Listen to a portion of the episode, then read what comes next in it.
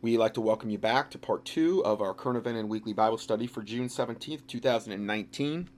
And the title of this, well, it's not quite a 14 minute video, uh, is You Need to Watch This Mini Documentary on the Evil History of the ADL, which is the Anti Defamation League, the Synagogue of Satan Anti Defamation League that's in America, and the, I believe it's called B'nai B'rith, Before History is Erased. So again, not trying to like I'm not trying to demonize the uh, you know Israelite people or the Jews and this type of stuff. This is just simply pointing out facts regarding um, the synagogue of Satan and some of their their apparatuses that exist in American society primarily and elsewhere as well. So let's go ahead and listen to this. Like our reality has been flipped upside down. Why is there such a massive distinction between what we're taught in school, what we're told by the media, and the truth we uncover? Also, too, she's going to start out with a story, and, and you're going to be like, well, what does this have to do with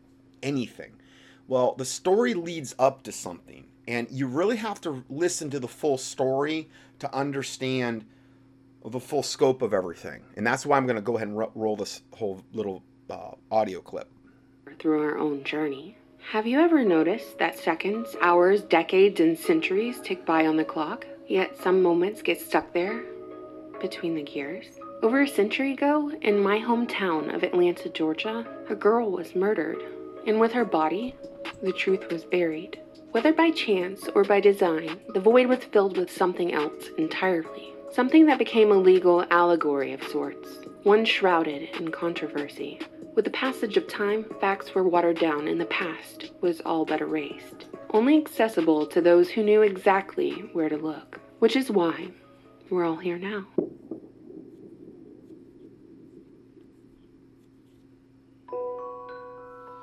Nineteen thirteen, the year. Like a phoenix from the ashes of Sherman's march to the sea, Atlanta sprung forth as the gateway to the New South attracting a diverse array of businesses and workers to Georgia's capital. One of these workers was former farm girl, 13 year old Mary Phagan, who had recently been laid off at the National Pencil Company.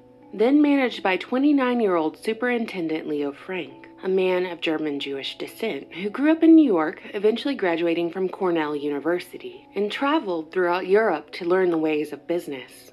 Though he journeyed south only a few years prior to implement his European lessons, Frank made fast friends within his community, becoming president of the Atlanta chapter of B'nai B'rith, which is much like a Masonic society but strictly for Jewish folks that was created in New York after the American Revolution. On Saturday, April 26, 1913, on the day of what was once celebrated as Confederate Memorial Day, little Mary Phagan entered the office of her boss, Leo Frank, to collect her pay of a dollar and twenty cents. Frank would be the last known person to see Mary alive. The next day, in the wee hours of morning, Newt Lee, the night watchman, discovered a horrible scene in the basement of the factory, where Mary's brutally beaten body was left atop of a flurry of pencil shavings, with a cord cinched around her neck. Her autopsy later revealing she'd been raped. And beside her corpse were two notes describing her murderer a long, tall black man called the Night Witch, written through Mary's perspective, as though she jotted it down during her final moments. The Black Night Watchman. And then how could that happen? Uh, yeah. Oh, hold on. While I'm being raped and, and killed, I'm gonna jot down a description of you, the killer, while you're doing this to me, and I'm gonna leave it behind, and you're gonna leave it here so that you know. It's it's it's a lot like what we just talked about with this thing going on with Iran and all of the just all of the total red flags. This story is riddled with that type of of of of information as well. Discovered Mary's body was immediately brought into the police station as a suspect. Uh, it was a guy named Newt Lee. He was another uh, night watchman, I think, that worked there. Police wasted no time in attempting to get a confession out of him, even going as far as firing off a gun next to his head during the interrogation. But that confession never came. More suspects were arrested as pressure mounted to find Mary's killer, but eventually only two suspects remained. The first was Jim Conley, the pencil factory's black janitor, who held the lowest status job at the factory but was paid 50% more than white child laborers. and held special privilege of never having to punch the clock as granted by Frank, and was seen washing red stains out of his shirt while at the factory, which police later determined to be rust. And the second suspect. Oh, they determined it was rust, the red stain. Notice he had a he had a station of privilege there. He was Leo Frank's henchman. In other words, what she was. I, I'm I'm kind of giving you the description of what's actually going on here. Was Leo Frank, the last person to admit seeing Mary alive. Frank quickly hired the best defense team money could buy to prove his innocence in the murder trial that made front page headlines that entire summer.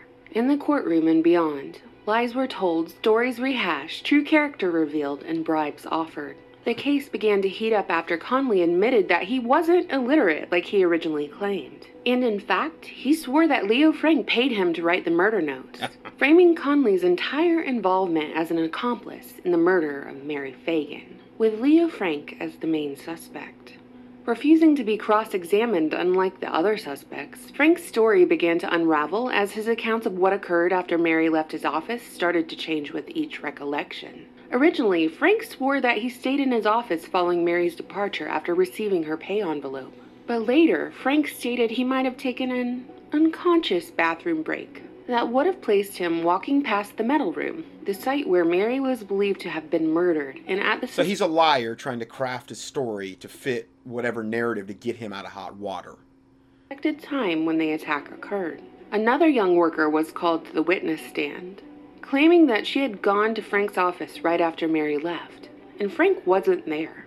She even waited around for a bit, but concluded that Frank had gone home for the day. Now, it, just so you know, if you watch this video, they're actually showing actual newspaper clippings of the the trial and the, the people and everything that she's actually talking about is being verified in the background. But you can't see that because you're you're listening to it by.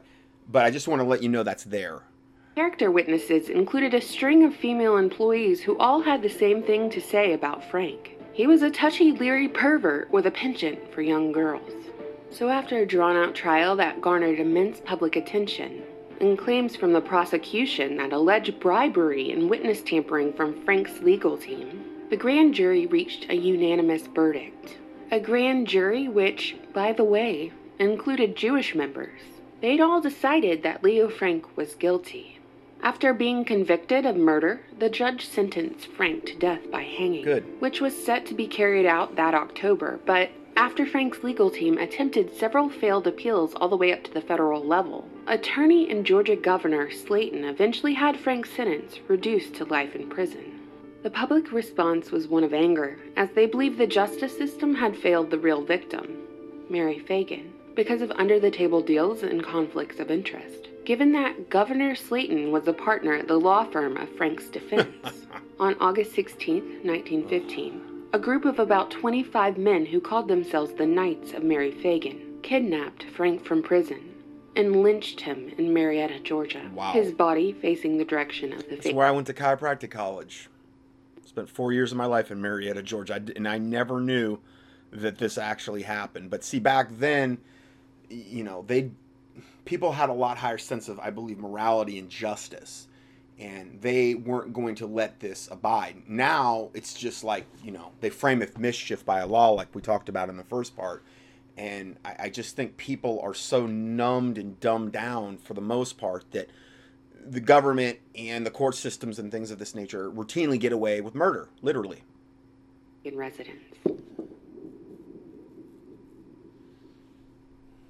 Though they describe themselves as a benevolent organization, by the time Mary Phagan's corpse was six feet under Georgia clay, B'nai B'rith had already been publicly accused of espionage during the Civil War and implicated in the assassination of President Lincoln, with the goal of subverting and fragmenting America so that it could once again fall under the British crown, as documented by both Gentile and Jewish scholars alike. During the Civil War, agents of B'nai B'rith even worked in cahoots with Confederate General and Sovereign Grand Commander of the Scottish Rite Southern Jurisdiction, the infamous Freemason known as Albert Pike. It was reported that after Okay, highest ranking Freemason of the 1800s. Okay, wrote the book Morals and Dogma, which is the Bible for the Freemasons. Um, basically said in the esoteric version of Morals and Dogma that we worship Lucifer. I have given you the quotes before. It's in one of the Chick tracks, and um, was the only Confederate war general with a statue of him inside the city limits of Washington D.C. Only Confederate war general. I mean, he had a, a place of very very high privilege, and that's also where the Grand Lodge, the one if you're going to be a 33rd degree Mason, you have to go to that one in Washington D.C. to get to actually become a 33rd degree Mason and drink wine out of a real human skull. Who knows? Sometimes it may be blood. Who knows? But yeah, that's Albert Pike, the Albert Pike she's just referenced. Leo Frank was found guilty and convicted of murder. He was once again reelected as president of B'nai B'rith's Atlanta chapter, whose members were adamant in perpetuating the narrative that Frank's fate relied heavily on Conley's testimony. The testimony of a proven liar and second class citizen in the post Civil War South. And B'nai B'rith even went as far as inscribing in stone that everyone in the courtroom during that sweltering southern summer, aside from Frank and his defense team, was either bribed, threatened, or fell under one all encompassing term an anti Semite. The same course, year, the. Of course, how convenient. And who who is going to bribe the jury? Okay, I can understand Frank bribing the jury, a rich Jewish guy that had the B'nai B'rith behind him and all, but you know, the the girl that he murdered, she's she's gone. She was poor. There was no money coming from that side. No, they just the jury was honest and they saw that he was a murderer and they convicted him and it was just. And then when they reduced him his sentence to um, life instead of of death penalty, well then they then you got the lynch mob that came after him and actually dealt out and meted out justice. The Federal Reserve System was created and Americans began paying federal income tax. Leo Frank was convicted of murder, and as a result, B'nai B'rith created the Anti-Defamation League, what would serve as the public relations arm of their benevolent organization. So the, his murder was literally the start of the Anti-Defamation League, which I've talked a lot about in recent times, and, and how their one of their main goals is the absolute total destruction of America, of its sovereignty, of, of any kind of, um, you know, um, pro Constitution, uh, pro liberty. It is it is a it is a um, organization solely devoted and dedicated to advancing the synagogue of Satan's agenda. So that's what we're dealing with here. With its original mission statement to stop by appeals to reason and conscience, and if necessary, by appeals to law, the defamation of the Jewish people. As the years watered down the public awareness of the Leo Frank trial, the ADL. What their goal is is to cover up all the misdeeds and evil of the synagogue of Satan. And again, to me, this has nothing to do with just a uh, your average run of the mill Jewish person. Okay, I'm not demonizing them. I'm talking about what the synagogue of Satan does. That's why the Anti Defamation League is in existence to cover up their evil, their murders, and their misdeeds. Up their campaign to paint Frank as an innocent man and victim of anti Semitism. Their efforts stretched across various platforms, publications, docu-series, college curriculums, and music theater productions. One She's week- showing all of these books dedicated. The Leo Frank case um, by Leonard Dinnerstein. So we know he's a Jewish guy. I mean, anytime you have Stein, any so they pub they did all of these things in order to try to like vindicate this raping pervert devil. And and this is how the ADL got started. Telling of Frank's story portrayed 13-year-old Mary Phagan as a temptress who all but enjoyed being sexually abused by older men. 13 years old, he raped her. She was coming to him to get her pay, and he ends up raping her and then killing her because, you know, he doesn't want her talking. And then trying to cover it up and botching that. And they're defending this devil. The ADL highlighted racial tensions in the South during that time, but conveniently left out crucial evidence in key witness accounts that ultimately resulted in Frank's conviction. Even in her last will and testament, Frank's Jewish wife stated that she didn't want to be buried next to him. Was she also practicing anti Semitism? The ADL has never been shy That's what a vile devil this guy was. His own wife didn't want to be buried next to him. I mean, they show pictures of him. The guy just looks like he's just soulless, pretty much, just a soulless devil. Their objective. Unless they could obtain an official pardon for Leo Frank from the United States legal system, it very much appeared that the organization was created to protect a pedophile murderer who managed a sweatshop full of children.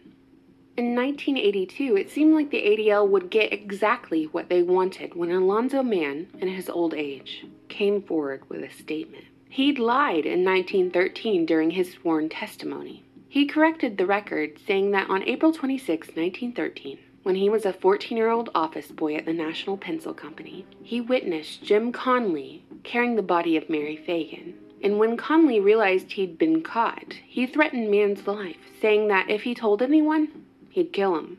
So, 67 years after Frank was lynched, Mann came clean, which started the process of the ADL petitioning for a pardon. But what the ADL considered a bombshell only confirmed Conley's testimony.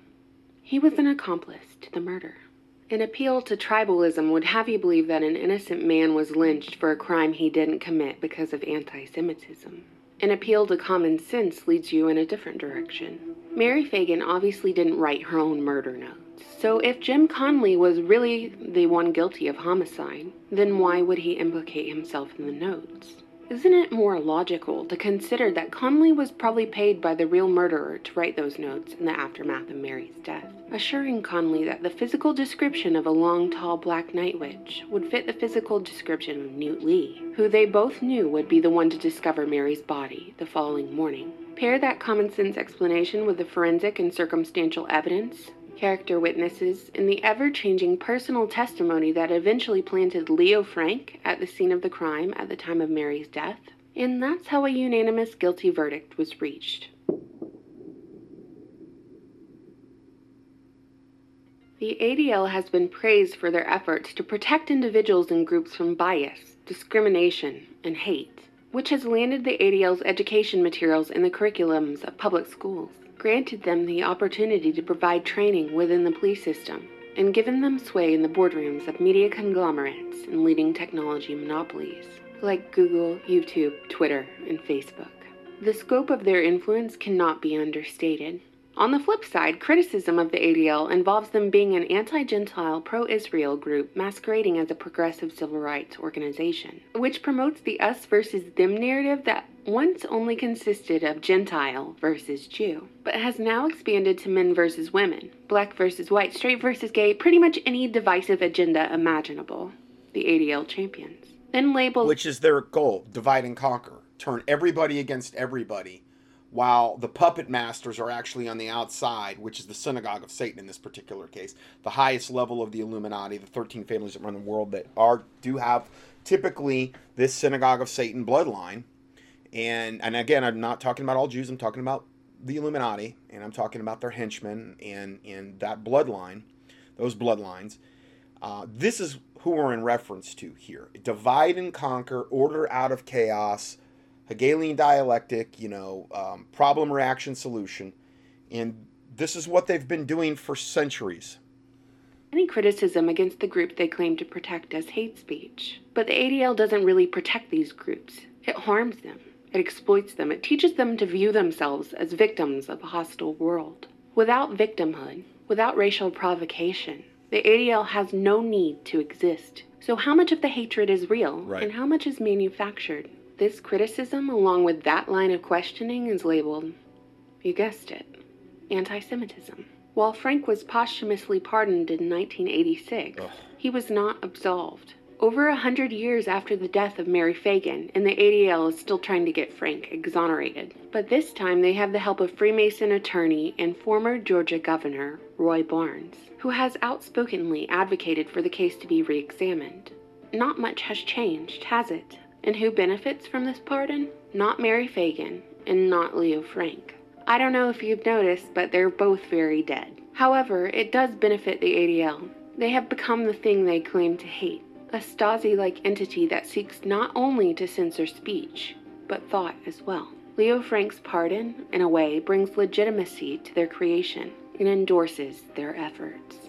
Today, we find ourselves stuck between yesterday and tomorrow, sandwiched between the corpses of Mary Phagan and Leo Frank, in a coffin so subtle that most of us don't realize we're lying there. remaining silent when we should say something. Most people are good people, just doing the best they can, regardless of their race, gender, or belief system. They are subject to programming and manipulation. Their bodies succumb to illness. They want the best for their families, just like me and you. It is only a sliver of a percentage of individuals who commit acts of evil. They are not honest about who they are, and instead they construct illusions to shield themselves from jagged truths that bleed out of a past once buried. And that is the crux of the matter. So, I wanted to play that. I just, I was, it's pretty moving. Uh, and it does tie heavily into a lot of what we've been talking about recently regarding the synagogue of Satan.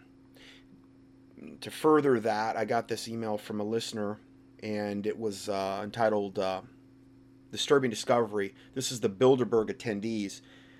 She said, Dr. Johnson, I was dismayed today to find a list of the Bilderberg attendees for this year's meeting starting tomorrow, May 31st, 2019. Uh, so this was, you know, about uh, 17 days ago. The Trump administration is heavily represented at the Bilderberg, okay, which is, you know, basically for, forming the, the coming New World Order. Is, is, you know, CFR, Bilderberg, this type of stuff he's his administration, his warmonger, swamp creature faction is heavily represented there. Okay. Mike Pompeo, warmonger in in chief, Jared Kushner, you know, the possibly the coming antichrist, possibly representatives of the Department of Defense and National Security Agency, and it goes. Now, guaranteed, I guarantee you, what a lot of of what was discussed is how they're going to proceed with this whole thing with Iran and how they're going to bring them to war, which is what we just talked about. That was probably a big portion of what was discussed there in secret. This is especially troubling since Trump has differentiated himself as a nationalist, anti globalist, and pro Constitution patriotic person, which he's none of those. The Bilderberg Group, run by the Rothschild Central Luciferian bankers that totally own Trump, represent the worst of globalism who meet in secrecy each year, chart out the way to manage the public for their own selfish interests, strip people of their rights, promote the wickedness and wars they represent, and the way to handle those who they think actually have God given rights. The event itself has every manner of decadent self indulgences offered. It is a love fest for the wicked. I think besides praying for President Trump, who perhaps is misrep- who is perhaps misrepresenting himself to us, well, that's not a perhaps. That's a that's a 100% solid fact. We need to pray for the end of groups like this and other cabals that foster most of the world's suffering. I, I agree. I, I, couldn't agree more. But again, from a biblical standpoint, um, while I think it's great to pray against them, uh, that those are going to be the groups that help to usher in the New World Order and the seven-year tribulation under Antichrist and false prophet in World War III. So ultimately, while I think it's great to pray against them, at some point that agenda will come to pass from a biblical standpoint. So going forward, uh, I have enclosed several links with the attendees because of the first three I looked at were later censored, leaving off Pentagon employees and Mike Pompeo. So she gave a whole bunch of, of links. If you want to explore this more, um, and it gives it gives the whole list of, of everybody that's represented. Now, these are just some more reports that broke um, oh, really recently. Uh, and again, I would like to go through this whole this first link, the whole thing, but it's so big and so voluminous, and there's so much information, damning evidence regarding Trump. I mean, it's to the point where, I mean, I've got so much I could cover with Trump still. That, I mean, I never even had this much with Obama. I never did. I've, I've got so much more with Trump. It boggles the mind. But this first one is a very special special message to the patriot movement. Donald Trump is not who we thought he was. That is just bombshell. That whole report. But I, again, I don't have time to read it. It will go out in my newsletter as well. The next one is unvarnished status report on Trump's promises. That's the one Chuck Baldwin just put out. Okay. Total facts, this stuff can't be refuted. Next one. If Trump's on your side, then why is this one law still on the books? That's a Dave Hodges report. Another really good one. Another one. Trump fully on board. Insider spills never before heard secret about the Rockefeller and their quote opportunity zone. This is whole. This is all new. This information about an 18 minute video there. If you if you want to listen to that, that's a whole other way that Trump's selling us out. Another one Trump, Donald Trump's direct links to the 9 11 perpetrators are indisputable. Giuliani was New York City, the New York City point man. Yeah, you better believe he knew what was going on there. Another one Trump makes big agri great again, ends most GMO food regulations with executive order. I'm going to get into that uh, shortly. Well, maybe, I don't know, probably the next part. And then another one breaking border invasion reaches new peak levels 20,000 immigrants per day. And that's just in one sector in Texas 20,000 a day. And there's film footage of it. Um, they're not being stopped. If anything, they're being assisted. And uh, it's all under Trump's watch. Every bit of it. Not saying he's every bit to blame for every single thing wicked going on but he is a gigantic cog in the wheel, for sure. Next report American sanctuary cities are being divided up into drug plaza territories under the control of the Sinaloa cartel. Below is a map, and again, the map is in the PDF for um, June 17th, 2019, on contendingfortruth.com. Below is a map of present sanctuary cities. Corrupt politicians and organized crime run run in these cities. The identifiers on this map are spreading like a fast acting cancer. And you can click on it. This this map is straight from Immigration and Customs Enforcement. This isn't like some this is straight from the horse's mouth. You can view image of map, view sanctuary cities topic page, full map page. There's different links I give you here. And there's a lot of sanctuary cities. Um, a lot concentrated on the east and the west coast. Um, a lot concentrated in Colorado. Uh, south, the the southeast, not a lot. You start to get in into them more so. Um, looks like there's a couple in the Atlanta area, and then and then into my neck of the woods um, from Charlotte on up into the uh, northeast, and then um, also quite a few in Iowa. It looks like. Anyway, but you can check that out if you like. The people pictured below with their accompanying sign threatening violence against law enforcement personnel in Arizona are great examples of pure evil. Now, here's a recent picture of one of these protests. It's in a American city. Some people have American flags, and then there's the illegal aliens. And this guy has a sign that says, "Give us free health care, jobs, no taxes, um, jobs with no taxes. Give us housing, food. You owe us, America. This deluded devil hasn't got enough, evidently, from the government. He wants everything. Of course, a, a lot of cases they're getting all of this, so I don't really know. He's he's not with the right program, evidently.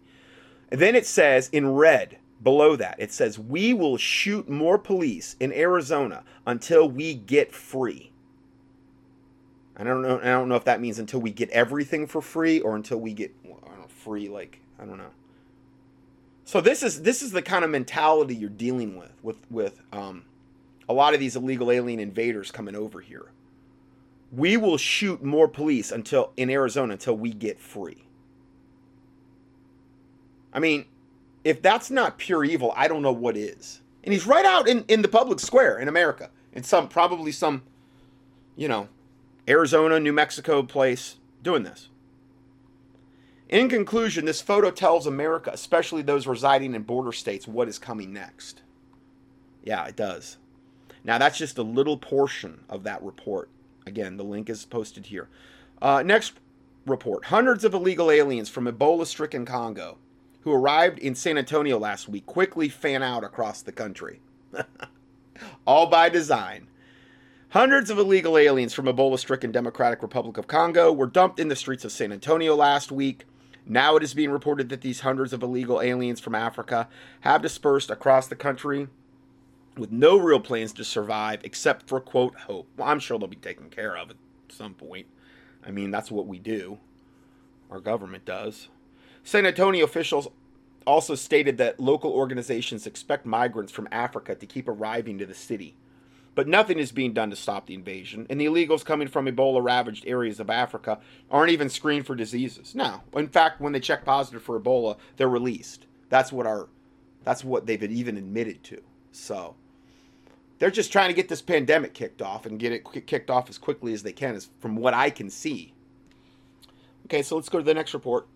The WHO, World Health Organization, refuses to declare Ebola outbreak international emergency as at-risk migrants pour into Texas, migrants from Congo busing into San Antonio unvetted.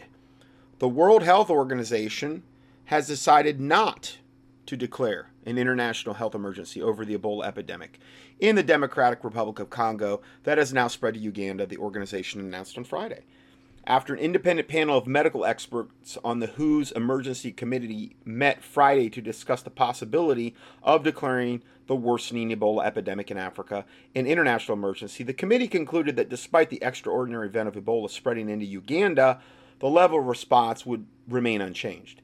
Several experts had recommended that the WHO should declare an international public health emergency. Uh, so far, the death toll as a result of the current Ebola outbreak, the second largest in history, stands at over 1,300. It's probably 10 times that. Okay. Because I never ever believe any of their stats they give. They always underblow them because that way, when um, they can use that, they could say, "Oh, it's only at this level," and then when it gets really, really bad in particular cases, or if it's or if the death toll is very bad, they can always downplay it.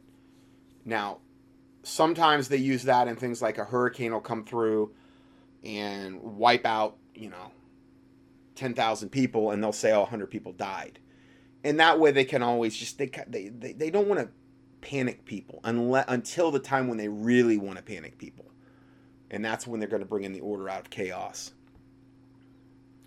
The WHO's announcement comes only days after it was documented that there were hundreds of unvetted Congolese migrants being bussed into San Antonio, Texas, with the mainstream media, which the mainstream media refuses to cover.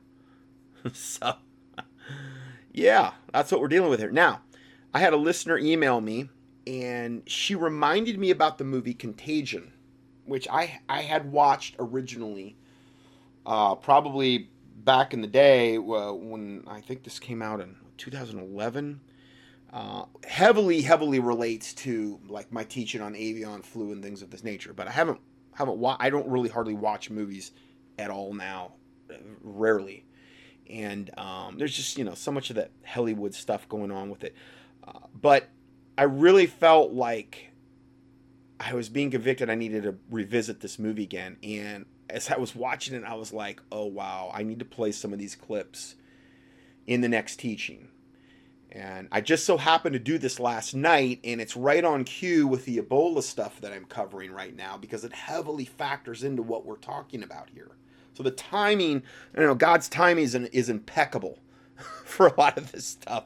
So I'm going to go ahead and play a, three different clips here from this movie, and some of it like the one clip in the middle, there's some other stuff that's going on in the movie, but then it relates into something. It's like a four minute clip. That's the longest one. And then I'll be narrating it too.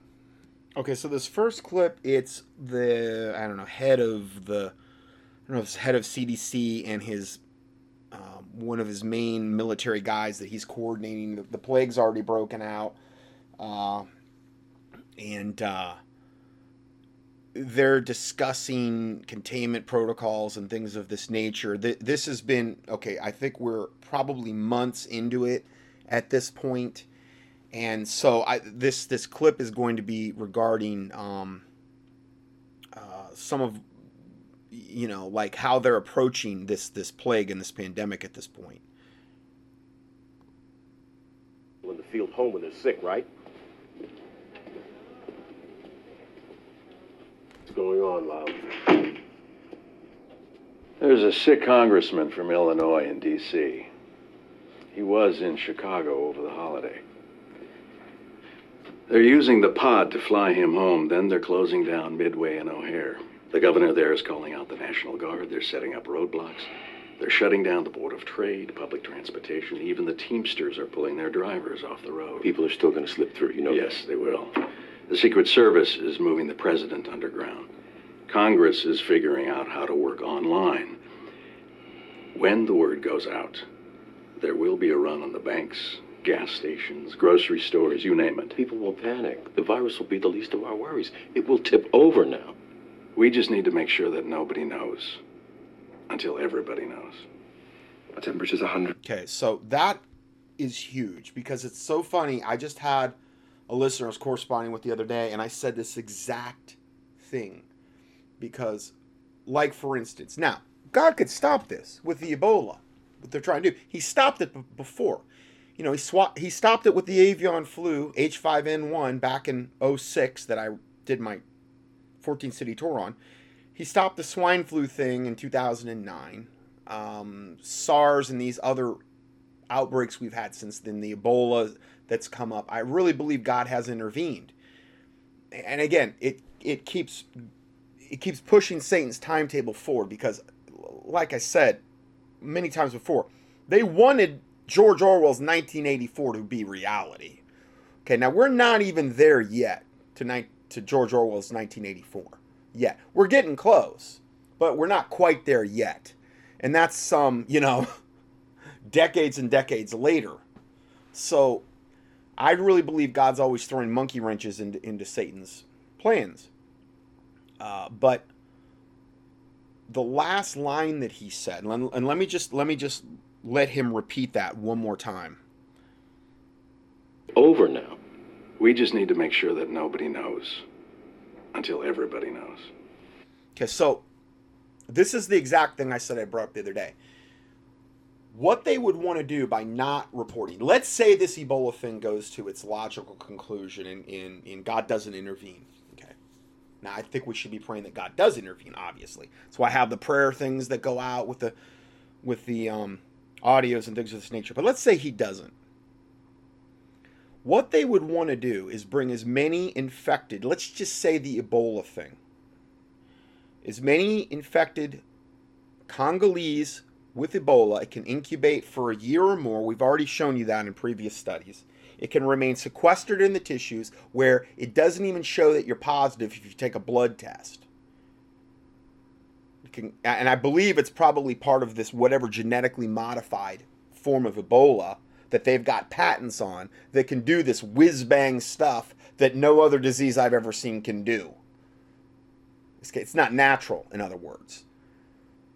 And then it gets to the point where enough people are infected where they can't contain the news cycle anymore. Critical mass has been achieved, and they know that enough people are infected that and they can't they can't keep a lid on the news anymore that then you know everybody has to know because they can't they can't stay on top of it anymore that's what he is in reference to this military uh, i think he's a rear admiral in this movie. That's their plan. So understand that. You're not going to know about this most likely until it's already far surpassed some type of critical mass where it's so bad that it's going to be spreading like wildfire. And enough people have it they're going to enough vectors to spread it are going to be there where they won't be able to, to keep a lid on it in any way shape or form including the news cycle okay now we'll go to the next clip and elsewhere, the drug ribavirin has been shown to be effective against this virus. Yet, Homeland Security is telling the CDC not to make any announcements until stockpiles of the drug can be secured. Well, secured. Dr. Gupta, there continue to be evaluations of several drugs. Ribavirin is among them. But right now, our best defense has been social distancing. now no nothing they've come up to to this point has actually been able to cure this. Their only hope is this um, nebulous vaccine. It's always some vaccine just like it was in the spanish flu of 1918 1919 that killed probably about mm, 100 million people worldwide. And um, the ones that were dying were the ones that were getting vaccinated firsthand accounts over and over of men hale and hearty one day, quote, hale and hearty, and the next day dying of the Black Death, like a combination of different forms of the Black Death. Those were the ones that were dropping dead, the ones that got vaccinated. They had not perfected their vaccine science yet. Yes, they want to kill you with the vaccines. Yes, but they don't want you to drop dead the next day. Back then, they didn't have it as perfected. I get into all of this in, in my presentation on Avian Flu, Killer of Millions, which you can still buy on Prophecy Club. And um, you can find my my presentation online where you'll just be seeing the PowerPoint slides. Just key it in. It's for free. It's it's on YouTube. So, um, you know, it's it, with these with these movies. This is pure propaganda. This is always going to be oh the vac. I mean, everybody in this movie portrayed at the CDC. They're just the most selfless, wonderful people. They just the one lady. You know, they they know that um the. Uh, the monkeys, the vaccine trials and the monkeys hold the key to if, if they can beat the disease, and she selflessly takes the vaccine, injects it into her leg, and then exposes herself to her dad who has it, and um, the the Ebola or this this this uh, contagion, which is what the movie's called, and selflessly does that, but doesn't die, proving the vaccine works. And then they start trials, and then they start ma- mass manufacturing it, and then it's the, it's the miracle cure. And it's and again, this is all predictive programming. This is all the brainwashing they want you to buy into, and they want this to be firmly embedded in your subliminal thinking process that when this happens, oh, the vaccine is the cure. The vaccine is not going to be the cure. It's going to defile your DNA, and only God knows else what it's going to end up doing to you. I've said, I've gotten into this many many times before. Uh, absolute this Ebola outbreak, like I said, I can't even find out what's in these vaccines. All I know is they have horrific side effects. The Ebola clinical trial vaccines, Hor- horrible side effects. Uh, but they're gonna remember when this all stuff goes down. They're gonna. This is probably going to be a very similar scenario where they let millions and millions die and they and they lead millions and millions to think there's nothing else that can help this, which is a lie. Just rely on, on the on the satanic vaccine for your salvation. Hey, it worked good in I Am Legend. I mean, it only turned the whole planet in, into zombies. You know. But they didn't have cancer. They were cancer-free zombies, which is really the important part. No handshaking, staying home when you're sick, washing your hands frequently. Oh, that's their solution. Can you tell us to date how many people have died from this virus? Very difficult. We're still working on uh, confirming that number. There Please. are 50 different states in this country, which means there are 50 different health departments, followed by 50 different protocols. Uh, let me bring in Alan Krumwiede into this debate as well. Uh, Alan's a freelance journalist. Uh, he was so Alan Krumwiede is the conspiracy theorist guy, the one that has the herbal cure for this the one that's trying to expose the CDC, but he's he's labeled as the nut job. He's labeled as like somebody like me that, you know, is against the big establishment and doesn't have science on his side and doesn't have big pharma and Satan backing him and he's trying to get to the truth, but he's really just some nut job that's that's just greedy and wants to make tons of money. Is really what how they end up portraying him in the end. The first to track the Shinjuku bus man video. Uh, but remember, it's a Kabbalistic principle. They've got to tell you what they're doing before you, and they got to tell you how they're doing it to you before they do it to you. And he's he's going to actually give you truth here, but see, you're supposed to view it as oh, that's just you know fake news and lies and some conspiracy theorist guy, even though it's true. Alan, uh, today on Twitter, you, you wrote that the truth about this virus is being kept from the world by the CDC, by the World Health Organization, to allow friends of the current administration to benefit from it both financially and physically? Uh, there are therapies we know are effective right now, like forsythia, and they don't even appear. Forsythia is, is the herbal therapy that he used on himself to cure himself. Now, later in the movie, they're going to say, oh no, you never even had Ebola. You were lying. Our, they took his blood against his wishes, and your, um, you never had it, and forsythia doesn't work. Okay, I'm going to get into that a little bit more later, which is actually a lie. Here on the CDC website. Uh, on your blog, you also wrote that the World Health Organization is somehow in bed with pharmaceutical companies. Of course because they are. They are. That's who stands to gain from this. They're working hand in glove. Absolutely. And the hand is reaching into our pockets. The CDC is exploring forsythia and other homeopathic treatments, but right now It's it's not a homeopathic. It's an herbal. Big difference. no science to back any of these claims. Or no way Dr. Cheever or the people who put him into power can profit from it. We're not ruling anything out. There are people who No, are because sick. they pa- they cannot patent a natural cure because it's natural. That's why drug companies have no monetary motivation to ever bring an herbal cure to market because number one they want reoccurring revenue that's how they make their money they want the control and with the patents they have that control and then they can jack up the price skyrocket wise and charge exorbitant amounts of money for something that might cost them a penny a pill to make they do it all the time people who are dying, and we They're are not doing keeping us safe can from this any more than they kept We're us safe about the Wall Street or. Katrina. Dr. Cheever is being a bit disingenuous when he says every American citizen. We're working very hard to find out where this virus came from, to treat it, and to vaccinate against it if we can. we don't know all of that yet. We just don't know. What we do know is that in order to become sick, you have to first come in contact with a sick person or something that they touched. In order to get scared, all you have to do is come in contact with a rumor or the television or the internet. I think what Mr. Krumwiede is uh, is spreading is far more dangerous than the disease. Mm-hmm. Oh, really? Yes. That's funny. What's funny? No, I think you're funny because if you check on Facebook, you'll find a communique attributed to Dr. Cheever by Elizabeth Nygaard about the quarantine of Chicago, hours before it was announced to the public. That's why I think he's a bit disingenuous when he says equal care for all and not just his friends. Some pretty wild allegations here, Dr. Cheever. It's can true, what tell he's us saying. What communication appeared and when? Uh, what exactly is the nature of your relationship with Elizabeth Nygaard? Well, again, I'm not aware of anything attributed to me on any social. I'm sure you're not. Facebook, It is Twitter. there. It is there. Tell them what an R naught of two really means, Dr. Cheever. Teach them some math. Hmm? No? I'll do it.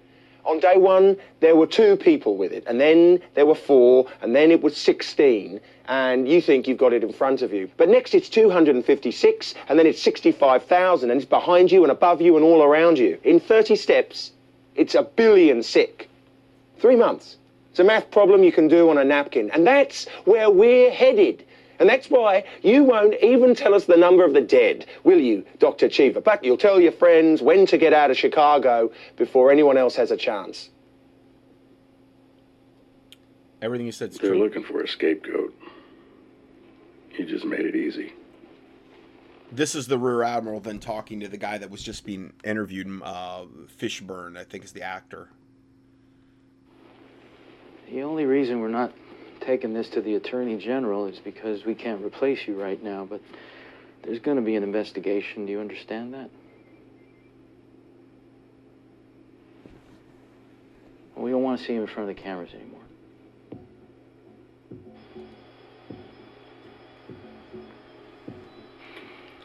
okay so now they're going to this lab where they're doing all their vaccines research garbage Whoa, whoa, whoa. Where did you come from? It's mutated. Which way, better or worse? It's moved into an African HIV AIDS population. The Durban cluster is highly divergent. We have a new R naught, Ellis. It's not two anymore. So they're basically saying this virus has mutated and now it's more virulent. Now it's more spreadable. They're the people that like um, if one person has it, he'll typically infect four now, I think, whereas opposed before if one person had it, they would infect two on average. So I think that's what they're determining in this part. Okay, so now they go back into the labs.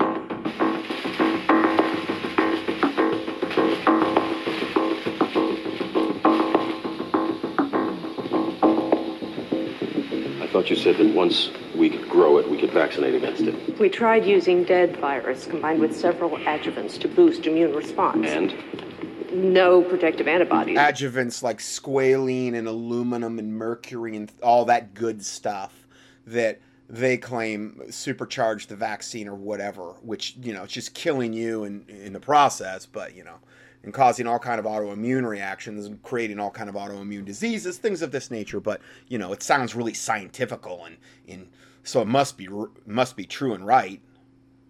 Of dead monkeys. Can you get to the part where there's good news? Now we have to try a live attenuated virus. Oh, now they have to use a live attenuated. Uh, the word attenuated means partially killed. So now they've got to actually take the virus in a live, partially killed form and then inject it into people, which is a lot more risky than than using a uh, fully uh, attenuated, killed virus. So that's what she's in reference to. Exactly. The only danger with live virus is the possibility that it will revert to wild type and kill the host. When will we know about that? I'll ask the monkeys. As of right now, the mortality rate is fluctuating between 25 and 30 percent, depending upon underlying medical conditions, socioeconomic factors, nutrition, fresh water. With the new mutation, we are predicting an R naught. So socioeconomic factors. So they're they're even saying there that if you had fresh water and your nutrition was good, you'd have a much higher rate of survival. Just like I said about the Ebola that I talked about, where it was proven that in the areas where the Ebola virus thrives in Africa, the soils are almost totally depleted in selenium and, and there they rely a lot more on food grown off the land because they don't it's not like america where they can go to a grocery store and buy everything they need and maybe it's coming from another country or whatever. Um, there the soils are totally depleted of selenium and then also vitamin c. It does two things. Ebola it strips totally every bit of your vitamin C, which you have to get from outside sources anyway, because your body cannot manufacture it, and every bit of selenium out of your body. And this is why you bleed out of every orifice, because you have to have um, those two factors for uh, blood clotting and for maintaining blood vessel um, strength. And without those factors, you will just bleed out of every orifice. And that's why I said if you just did the vitamin C and the selenium by itself, um, and again, when I say vitamin C, I don't mean ascorbic acid. I mean some type of vitamin C in some type of food base with bioflavonoids in it. That C1000 that I have, that I carry, is probably the best value that I have overall, and it has all of those cofactors in one. So if you want to know more about that, just uh, contact me on the contact page at uh, contendingfortruth.com. And um, the selenium is, you know, these these things are easy to, to get into your body and then the silver would be used if you actually contracted it, and then you would have a way to actually kill the virus. But if you're already high in vitamin C and selenium, you wouldn't end up needing to probably take near as much of the silver to actually get the job done, is the whole point here. Now, the information I just told you, there's not very many people on the planet that know that, that have put all of those factors together because I use high part per million in five mild silver protein, which is unlike anything produced on the planet. And I do believe God led me to that product, and I've got tons and tons of testimonies from listeners to prove that fact. I mean, the way God led me to that was miraculous. I've told the story before. I don't even want to tell it again, but it was it was pretty pretty miraculous. So, if you don't know about that, you can either contact me at the contact. There's a link on the right side of my website to it's Doctor Dr hyphen symbol johnson.com and that's for the mild silver protein. Uh, but that protein that mild silver protein is the most stable in the world. It has a shelf life that is decades. In fact they've never had a bottle go bad and the company started in 96 i believe or 93 it's, it's been like 25 years. They've never had a bottle go bad. So the only way you can ruin it i heard is if you take it out of the bottle and expose it to sunlight but it comes in an amber bottle. You wouldn't want to leave it on your windowsill though. But that's the only way you can really it's not really susceptible to heat or cold or it's very very stable and um, it's unlike any other silver i've ever seen on the market with the stability factor alone plus the potency of no less than four and without a vaccine we can anticipate that Approximately 1 in 12 people on the planet will contract the disease. Okay, so we have that clip. Now I'm going to go to the last clip. After the Spanish flu in 1918, you know, people got rich. Okay, after the Spanish flu of 1918, people got rich. Now he was he didn't even mention the vaccine producers then, because they kind of I think they like to keep that under wraps quite a bit about that. But it's funny he brings that up here. now this is the this is the conspiracy theorist guy. Okay, this is the uh, what what's his what does he go by? Um, I'm looking at the actual thing on. Um, J- Jude Law, the actor Jude Law is playing Alan Whitey, and um, he's he's the conspiracy theorist guy that we, where you will hear by far the most truth in the whole movie from him by far. Because see again it's a kabbalistic principle. They got to give you the truth um, of what they're doing to you. They can't just lie to you. It's just that's not the way luciferians can play the game. It's vapor rub people the lysol people. Look it up. One man dies another man makes money off his coffin. One country culls all their chickens, red meat goes into higher demand. I'm not the first person to make money off the fact that our immune system is a work in progress. The pharmaceutical industry do it every quarter. Exactly. I don't think anyone is immune to opportunity, Alan. It's because he was involved with this forsythia herbal cure that he cured himself with. Okay. But then they come back later and say, oh, no, you never had it. Our blood tests prove it. And he's like, I don't trust your blood test. I know I had it. And the, and it never it it's just basically you have to believe the government's narrative or what he's telling you.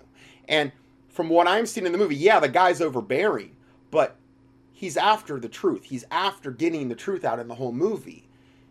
And so again, it's it's which narrative do you want to believe is is basically what they leave you the choice of that that the studies show that there is. Now, this is a guy he's meeting with in private that he's like his, uh, I don't know, some type of guy he's feeding news to.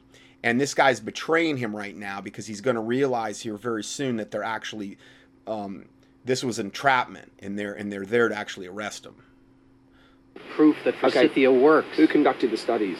what defines works? Right. Against- he says there's no proof that forsythia works. Like there's ever any studies conducted on herbal remedies, and even if there was, if the drug companies did them, you think they're going to give a, a, favorable outcome when they've got billions of dollars to lose and they can't patent something like forsythia or something like mild silver protein? Please.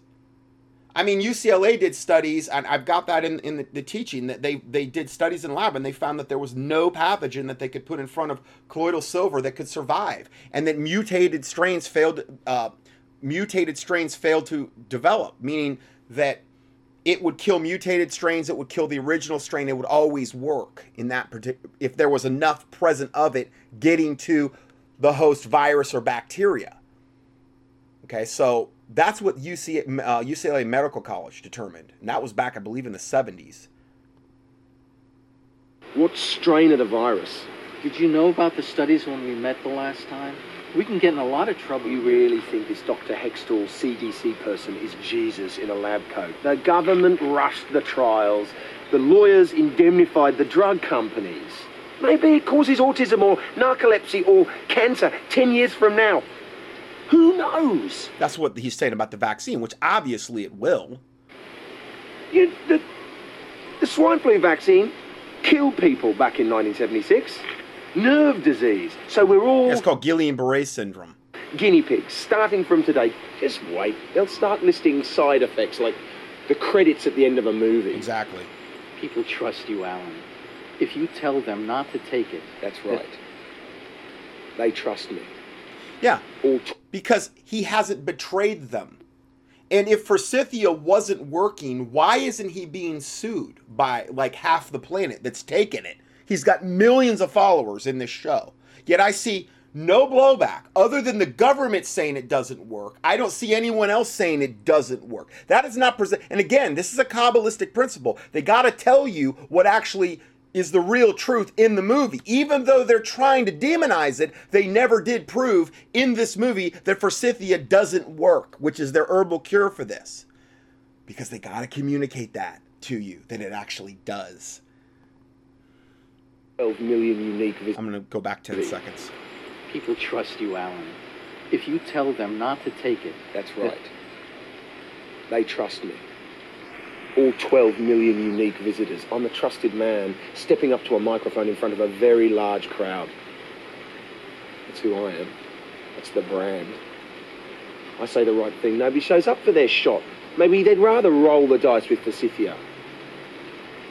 It's that- a much bigger roll of the dice than taking Forsythia or going a natural route like the one I've outlined than it would ever be taking this devil tainted vac- uh, vaccine, tainted DNA, and only God knows what else in these shots. You're not going to have any idea when this comes. I mean, they won't tell you the ingredients now in the Ebola vaccine. You're not going to have any kind of access to that when this stuff goes down. Now, again, I'm not saying that we're going to have an Ebola vac- uh, outbreak right now. God could intervene again. He has before. But I'm saying if it goes down, even with a lot of the vaccines we have now, like chickenpox, Varivax, as bad as the ingredient lists are, like aborted, cultured off aborted babies, which now there's like 23 different vaccines cultured off aborted babies. Even then, at least we know what's in them. At least most of what's in them. Who knows if they're hiding other stuff? But with this, with if we get some kind of outbreak, you're not going to have any idea what's in this stuff, which is even more kind of terrifying happen. I just want to know I'm in the best position possible when I do. What does that mean exactly? If I'm going to step into the crosshairs, I want to know what's in. Is he with you? So he realizes. Are you bringing a? He's realizes here he's being set up. Okay, and and you can't see what's going on on screen, but I'm going to play a little bit more. Yeah. He's being betrayed. Alan, I didn't have a choice. They've seen your blog.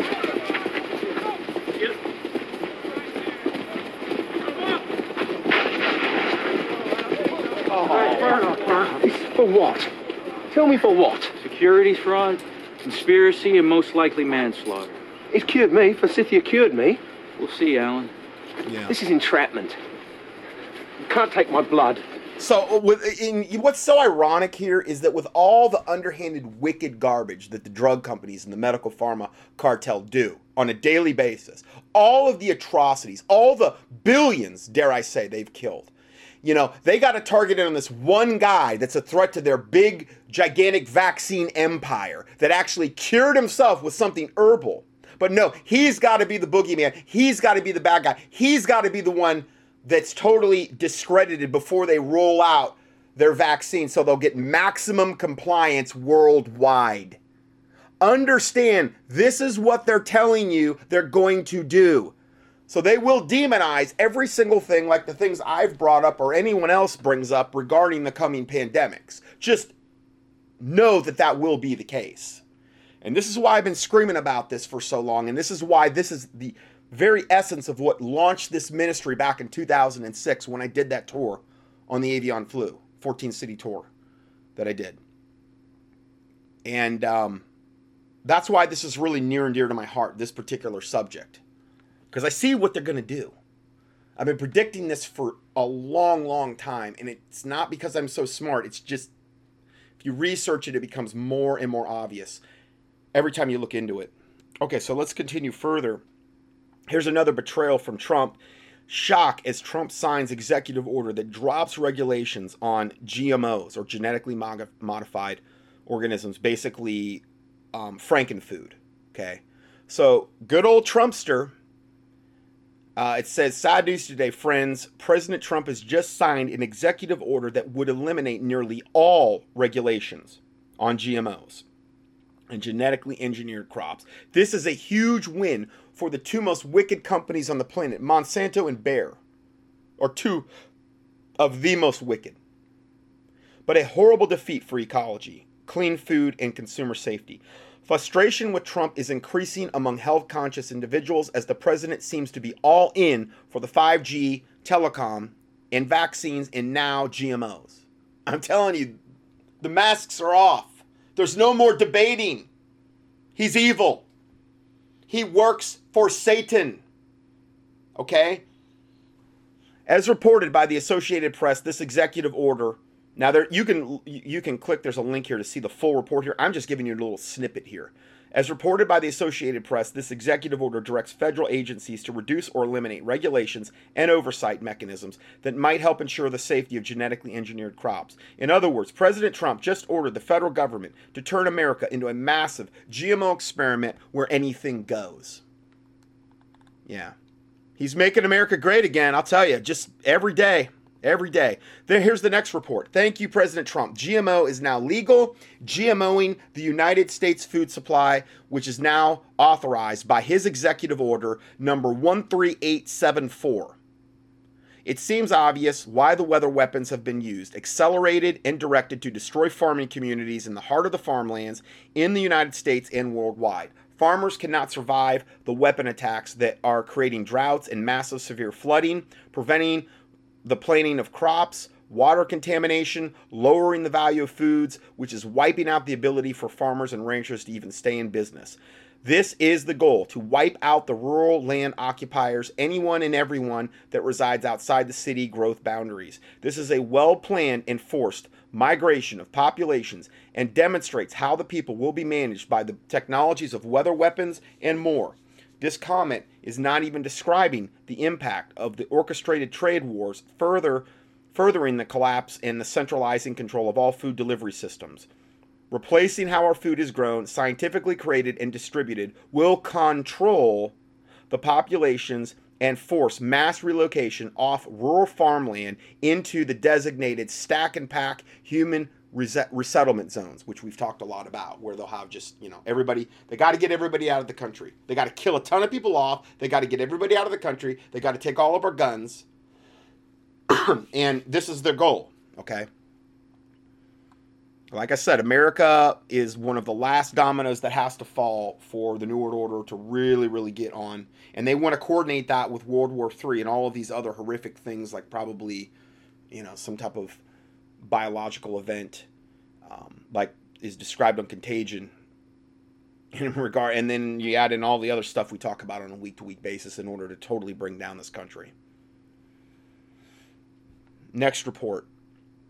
All white people are being removed from history as revisionists re- rewrite science, medicine, and technology to eliminate pioneers based on the skin of, color of their skin. Uh, in case you haven't heard, anti white racism is rapidly becoming an accepted cultural norm. Well, ab- yeah, absolutely. Throughout the United States and much of the Western world, the mainstream establishment, and, and this really is from the Synagogue of Satan Jews. Their one of their main goals, they've stated over and over, is the elimination of Gentile white men, particularly Gentile white men.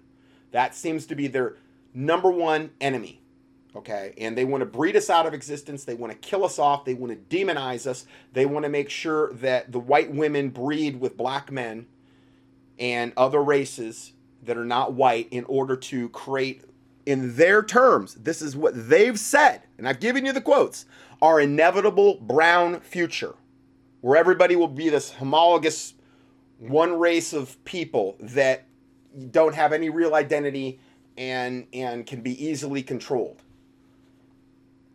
that's what their goal is. That's what the synagogue of Satan has said over and over and over. So, mainstream uh, uh, entertainment, news, education, and even science and medicine have all but completely been infiltrated and subverted by nefarious entities that are hell bent on pushing endless white hating propaganda and revisionist anti white history on the masses. Their goal being, well, you can probably figure it out, and that's mass extermination of all whites. It's suddenly no longer okay to be white in countries where white people are the majority. As the subverters that now control the narrative, they have successfully brainwashed and indoctrinated a sizable segment of their population into believing that being white automatically means that you're evil and a racist, and being black or brown automatically means that you're good. Using lies and deception as their catalyst for change, these wicked subverters have successfully poisoned the well. They've convinced a disturbing number of people, many of whom are whites themselves, that all white people are inherently racist against black people and brown people, and have systematically taken advantage of these people groups all throughout history in order to build their thriving civilizations. But this is what we're being taught in the next generation of open minds through movies, televisions, and in the classroom, with little resistance from guilt complexed whites, many of whom seem to be accepting the lie that they're evil because of their skin color. I mean, so much of the time when I see these total morons on the streets that are screaming at other white people. It's white people screaming at other white people that you're evil because you're white. And I'm like, what? Really? You're white and you're screaming.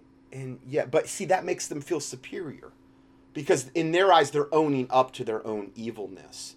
And they've capitulated to, you know, the synagogue of Satan and all of their brainwashers. And they've accepted who they are. And they, they it, it, it makes them so angry that other white people cannot accept that they're evil inherently and that they need to die because they're white essentially which is really what this really boils down to is mass extermination look at what they're doing in south africa which which is really that where they've got that agenda going. Um, they're further along in south africa as far as the extermination of the whites than any other part of the planet that i'm aware of. Uh, the european regions is second and the whites in uh, canada and america are i'd say third. So, and you know, I'm again, I'm not going to apologize for this information. You, could say, "Oh, you're racist." No, I'm not racist. I'm being factual. If any other race was being targeted like this, I'd be reporting on it as well. But it just so happens to be my race in this particular instance. As horrific as the situation has become for white people living in the US who don't hate themselves for having white skin, it's in many ways worse for white people living in Western Europe and especially in Scandinavia, which is being completely taken over by white hating brown migrants. Native white people living in places like Scandinavia are becoming increasingly fearful about reporting crimes committed against themselves by brown migrants. And this is Muslims, is what he's saying. Because they don't want to be falsely accused of committing a hate crime. That's right. If you're victimized as a white person by a brown or a black person while, um, while existing in Sweden, you could be accused of racism for reporting it and seeking justice. Well, I've, you know, I've given you report after report of this. So, in other words, just take it, Whitey. We're going to rape your daughters. We're going to kill you. We're going to do all these things to you. And you just take it. If you open your mouth, you're a racist. We're taking over. Shut your mouth and do what you're told until you're dead. We're going to breed.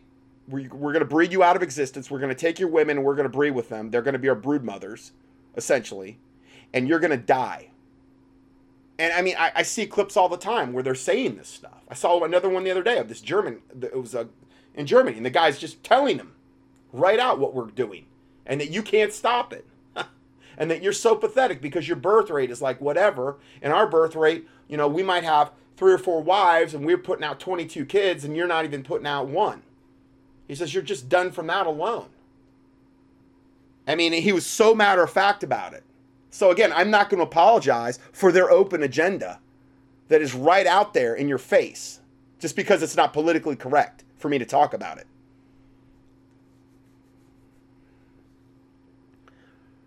We can expect this same type of anti white racism to reach the US. Well, it's already here. Should things continue on as they've been going without organized pushback? School children are already being taught the lies about American history that paint white people as the sole racist aggressors responsible for black slavery, when in fact it was actually other blacks, Jews, and other non whites who were, in many cases, the real perpetrators. I've got into this before. I've gotten into the subject. But black studies avoid the fact that the British sea captains who brought African slaves to British colonies that later became the United States purchased the black slaves from the black king of Dahomey, who captured his, his fellow blacks in slave wars against other black tribes. The United States has raised entire generations on fake history that white people hated blacks and decided to capture them in Africa and make slaves of them in order to beat and abuse them. But see, if you just cram that narrative down the throats of some black person and that's all they've ever known, then they're just going to have this inherent hate for white people because that's all they've ever known. To read this full article entitled White Peoples and Their Achievements Are Headed for the Trash Bin of History, there's a link here. You can click on there. Um, let's see. I'm to go ahead and roll this one, this, this last video for this part here. And this is entitled Everybody Needs a Plan B.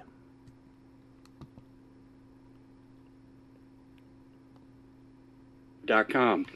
Ladies and gentlemen, when we take a look at what you need to be worried about, first of all, the History Channel just did something on this. An EMP attack. You'll just stop in the middle of the highway. You won't be able to start your car. if you're home, nothing will work unless it's protected. Mm, I shouldn't say nothing. There's some things that'll survive, but mostly you're going to be in the dark. That's a scary thing.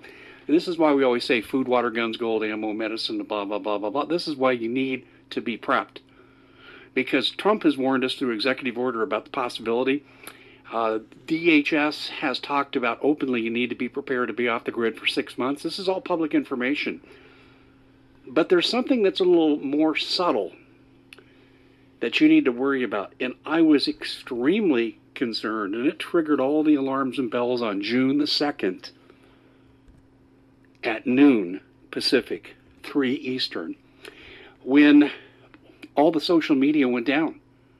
Instagram, Snapchat, blah blah blah blah blah blah. They're all gone. AT&T put out a tweet. I guess we just went through an outage. No, it was called a beta test. When crap happens, they're taking down the communications. When a coup is underway, martial law is ready to be imposed we will see a communications blackout. This is standard. Whenever you have an action against something, you cut off command and control. And what they're doing now is just uh, yesterday they had this massive blackout in is it Argent? Um, Brazil and Argentina. I mean, it's one of the main things that you, if you click on now, Argentina power outage, electro, electrical failure sweeps south, uh, and in your Uruguay. Okay, so Argentina, Argentina and Uruguay, um, Uruguay, and anyway, they're massive, massive power outages, and I don't know if they're beta testing right now on different countries around the world to see what public outcry and reaction will be, because typically they will start beta testing but I'm seeing a lot more about maybe rolling blackouts this this summer in certain particular places. And I think they're again they're beta testing, they're gauging public reaction, they're getting all their ducks in a row for when the grid goes down. Whether you're attacking someone militarily or conducting a coup, when President Kennedy was killed, all the communications in Washington D.C., primitive as they were in 1963, but they all went down for an hour. They wanted to see if people were going to take to the streets if they were going to rebel, if they knew the president had been murdered as the result of a conspiracy, or they were willing to accept, at least for a while, the myth that Lee Harvey Oswald acted alone. So we have already seen the precedent for this in our own history. Ladies and gentlemen, it's coming. It's coming, and you need to have a plan. You need to have a contingency plan when you tell your family, hey, when they take this down, and by the way, the next time they do this and it's for real, it won't be social media that goes down. It'll be social media plus internet communication. Cell phones, internet phones, anything that you have, sat phones, I don't care what you have, communications going down because they don't want people to know what's going on because they don't want people to be able to organize. You know, we even saw this in 1776 when the British enacted martial law following the uh, Boston Tea Party. Now, the committees of correspondence smuggled news out of Boston to the other colonies, but the British tried to stop it. This is standard operating procedure. The message here, ladies and gentlemen, is do you have a plan? When communications go down, do you do you have a plan for rallying points? And I think we're getting close enough to dangerous times that you should absolutely have a plan. Like, okay, this day of the week, you're here, I'm here, I'm there. What's our rallying point?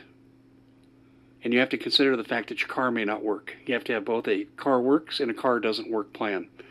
Why? Because what if you're hit with a simultaneous EMP? And people say, Oh, Dave, you've gone paranoid on me. Have you taken your medication?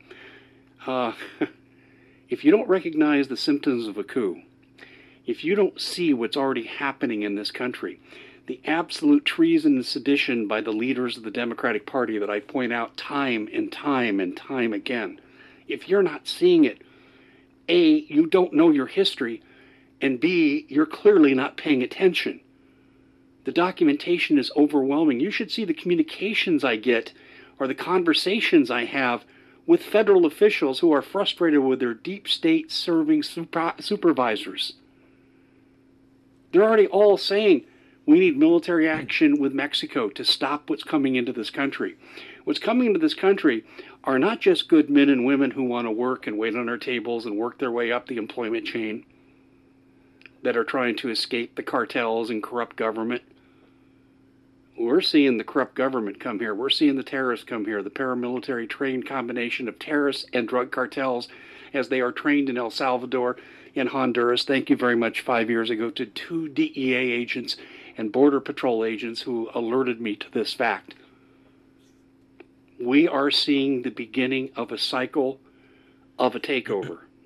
And I sincerely, sincerely hope from the very bottom of my heart that you take this seriously and get your affairs in order. Now, what does that mean? Food will be your number one need. Water, right there with you. And I'll tell you, you'll have drinking water, but unless you have some kind of filtration system, and we're working on getting one here at the Common Sense Show. We are absolutely working on this now. If we can't do it, there are many, many out there, like the Berkey water filter. My friend Bob Griswold, Ready Made Resources, done something, and I don't make any money for mentioning this. Okay, you need to have gold because of out of every crisis comes survivors, and if you have gold, you're going to be better off than people who try to survive with cash.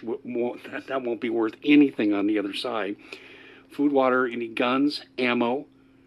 Why? Because when the looting starts, you better have neighbors to defend with to partner with, to ally with, but you better have a way to defend your property. You have to guard your yard. And your family, extended family, needs to have rallying points if at all possible. Because this is what happened in Kosovo, in Bosnia. I've talked to enough of these people. I coached kids in college basketball from that portion of Europe, and the stories they and their parents tell me were horrific I learned a lot about survival from just those conversations, and I wished you could be privy to them. But you have to take my word for it. When you have a coup and you have a potential civil war like we are looking at right now, you need to be prepped. You need to have allies. Food, water, guns, gold, ammo, medicine. This is why I. Have So it goes on for about another ten minutes there, but uh, just just a good reminder on some of the on some of the big things there uh, regarding what is coming. Again, do as the Lord convicts you. You know, that's what I would say. If you're not sure, pray and fast about it. That's always the best. Um, read read the Word of God, pray, fast about it, seek God. And regarding this specific thing, if you're if you're not sure, I, I know that I'm giving you good advice by telling you that. So this is the end of part two, and we will go to part three next. God bless you.